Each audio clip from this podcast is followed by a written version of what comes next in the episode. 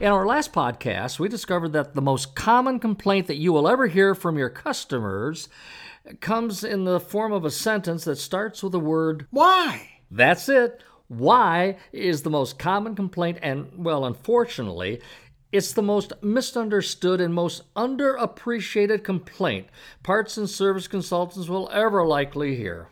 Why don't you accept Discover Card? Why can't I go back to see my car? Why do I have to wait till the shuttle driver gets back from his current run? Why don't you have any vehicles to loan? Why do I have to pay a restocking fee?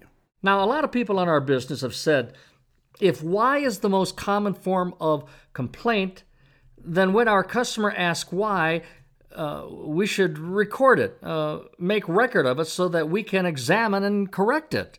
Well, that wouldn't be bad, but it would also be a step too late. You see, the three letter word why is a complaint, but the why complaint from a customer is always preceded by a two letter declarative statement from the service consultant. Listen. Do you accept Discover Card? No. Can I go back to see my car? No.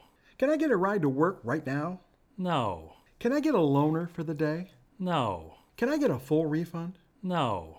Well, I'm sure you've got it by now. I mean, whenever you're compelled to say no, your customer is compelled to ask why. No will always bring out the why, and you better believe it's a complaint.